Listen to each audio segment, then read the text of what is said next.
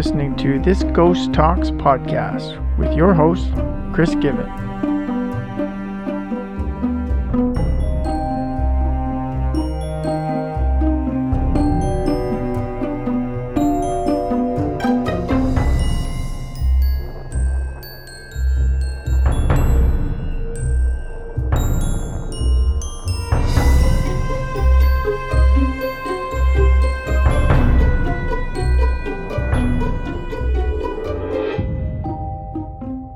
I am so excited to bring this content to you today because I get to talk about a topic I'm very passionate about, and that is Bitcoin.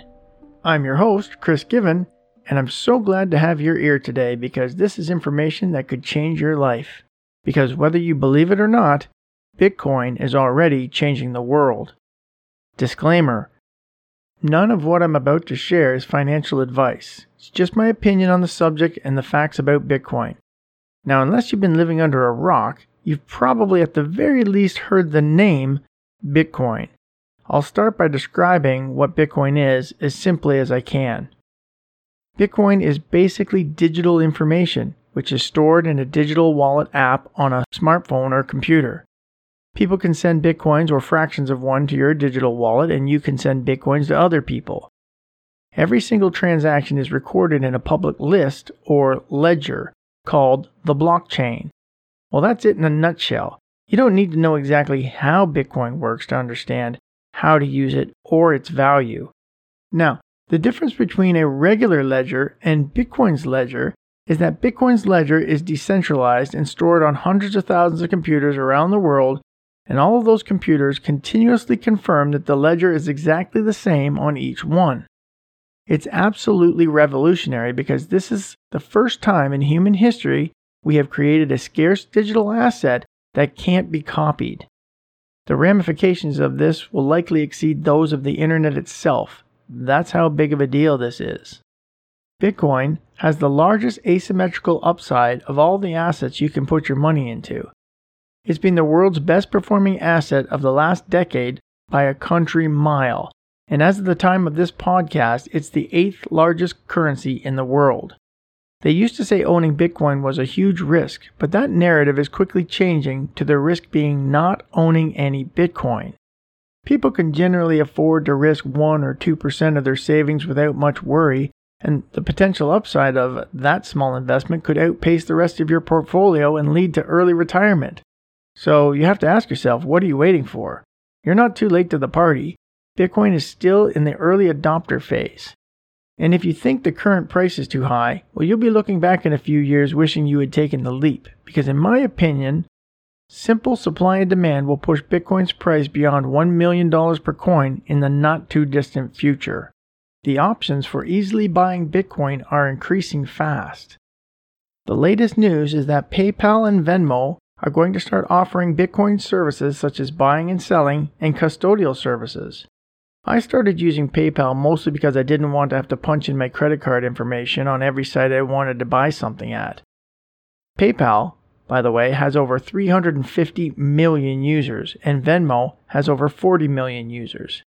And then there's Robinhood and Cash App, which just posted over 300 million in revenue in the first quarter of 2020, which is what is believed to have sparked PayPal's decision to jump into the crypto market. Now, some think Bitcoin will make PayPal go the way of Blockbuster, but I'm not so sure.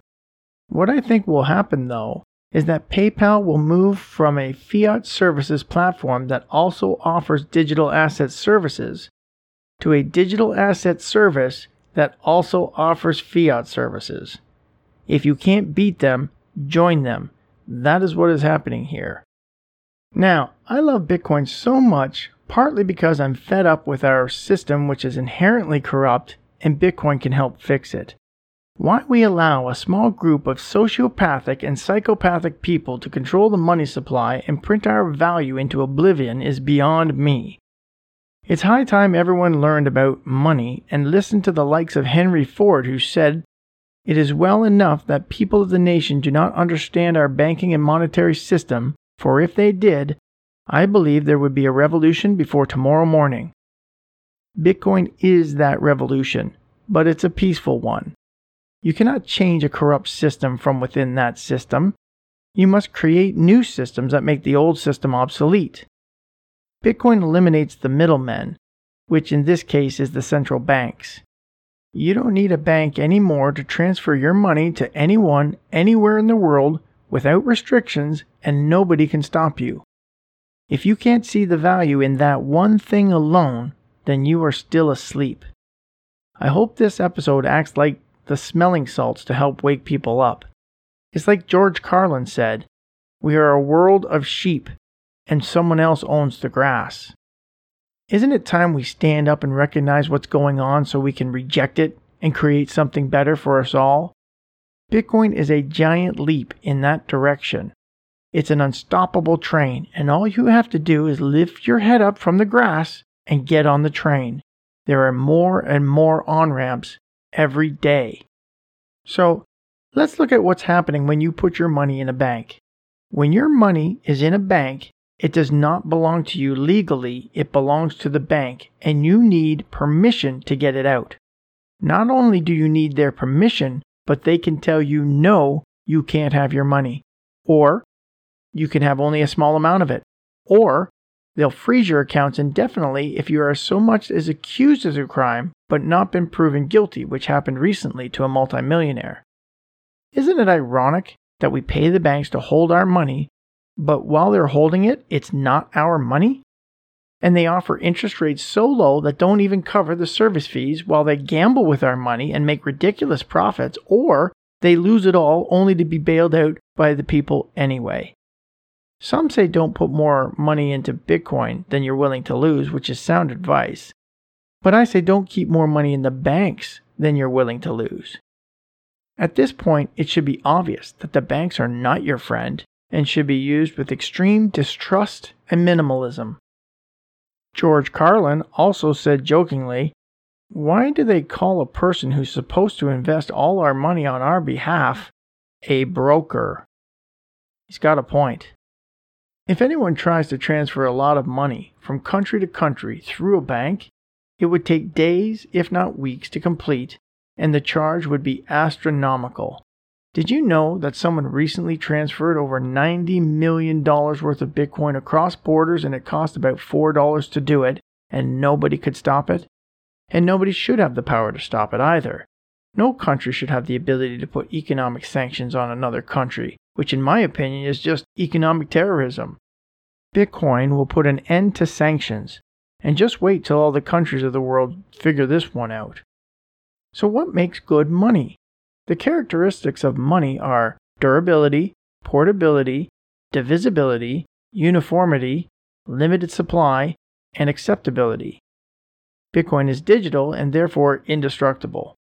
Being digital, it's also very portable as you can carry your entire fortune around in your head with a series of words you memorize, for example. Every Bitcoin can be broken down into smaller pieces, the smallest of which we lovingly call Satoshis and there are 100 million Satoshis in one full coin. One Bitcoin will always equal one Bitcoin. There will only ever be 21 million Bitcoins. So the supply is not only limited, it's capped. And as for acceptability, you can already spend your Bitcoins at thousands of merchants around the world with more coming on board every day. I believe Bitcoin will be the de facto currency of the internet, and maybe one day the world's reserve currency. Now, for those of you who argue that Bitcoin is too slow and that it can't scale, I say this. They once thought the internet itself would not be able to scale, but it did using second layer technology. Bitcoin, as software, is evolving, and it too has a second layer called the Lightning Network, which will scale its transaction speed to millions per second in time. It's ironic, really, people saying Bitcoin can't scale using second layer tech while using a tech that scaled using second layer tech. Bitcoin will scale and it will become so easy to use that you won't even know you're using it at times. So, what's my story with Bitcoin? Well, I'm a bit of a techie person, and I became aware of Bitcoin back in 2009, the year it was born. I had it on my computer screen and I didn't look into it enough to get involved, and that's something I regret immensely. In 2014, I became aware of it again, and this time I wasn't going to let the ship leave dock without me. I understood immediately what not getting involved the first time cost me. While I'm still working the 9 to 5 to this day, but Bitcoin put savings on my radar, and for that alone, I'm eternally grateful. And I know Bitcoin will succeed because it just can't be stopped. It's the honey badger of the financial world. It doesn't care what governments say or do, it doesn't care what central banks do, it doesn't struggle against these forces, it just makes them irrelevant. The banks can take their easily printed fiat and shove it. Bitcoin is a better store of value than fiat anyway. If you store your money in fiat dollars, you can expect to lose at least 2% of your purchasing power every year. And I won't get into hyperinflation, but we all know where that leads. And by this point, should be very concerned that it's a very real possibility for the first world. Fiat is backed by nothing, controlled by insane central banks, inflated into worthlessness, and has always gone to zero. It's like Saifedean Ammous said in his book The Bitcoin Standard Government money is similar to primitive forms of money and commodities other than gold, in that it is liable to have its supply increase quickly compared to its stock, leading to a quick loss of salability, destruction of purchasing power, and impoverishment of its holders. The world needs to end the fiat game and go back to sound money. But which sound money is the best? Is it gold or is it Bitcoin? I think you know by now my opinion, but let's look at the differences between gold and Bitcoin. Gold has a limited supply, but we don't know how limited it is. It's limited, that is, until we have the capability to space mine, and then what? Because there are asteroids out there practically made of nothing but gold. Bitcoin will only ever have 21 million coins. Did you know there are over 46.8 million millionaires in the world today? And that's not enough for all of them to buy even half of a full Bitcoin. What do you think is going to happen when these people start jumping the sinking fiat ship and start looking for safe havens to put their money? Sure, many will put it into gold, but can you even trust how much gold there is or if it's even real? There have been stories of people getting fake gold directly from the mint. It's just another expensive and trust required system. A trustless system like Bitcoin will eventually be seen by everybody as the best choice for storing your value where it's in the safest place it can be your possession.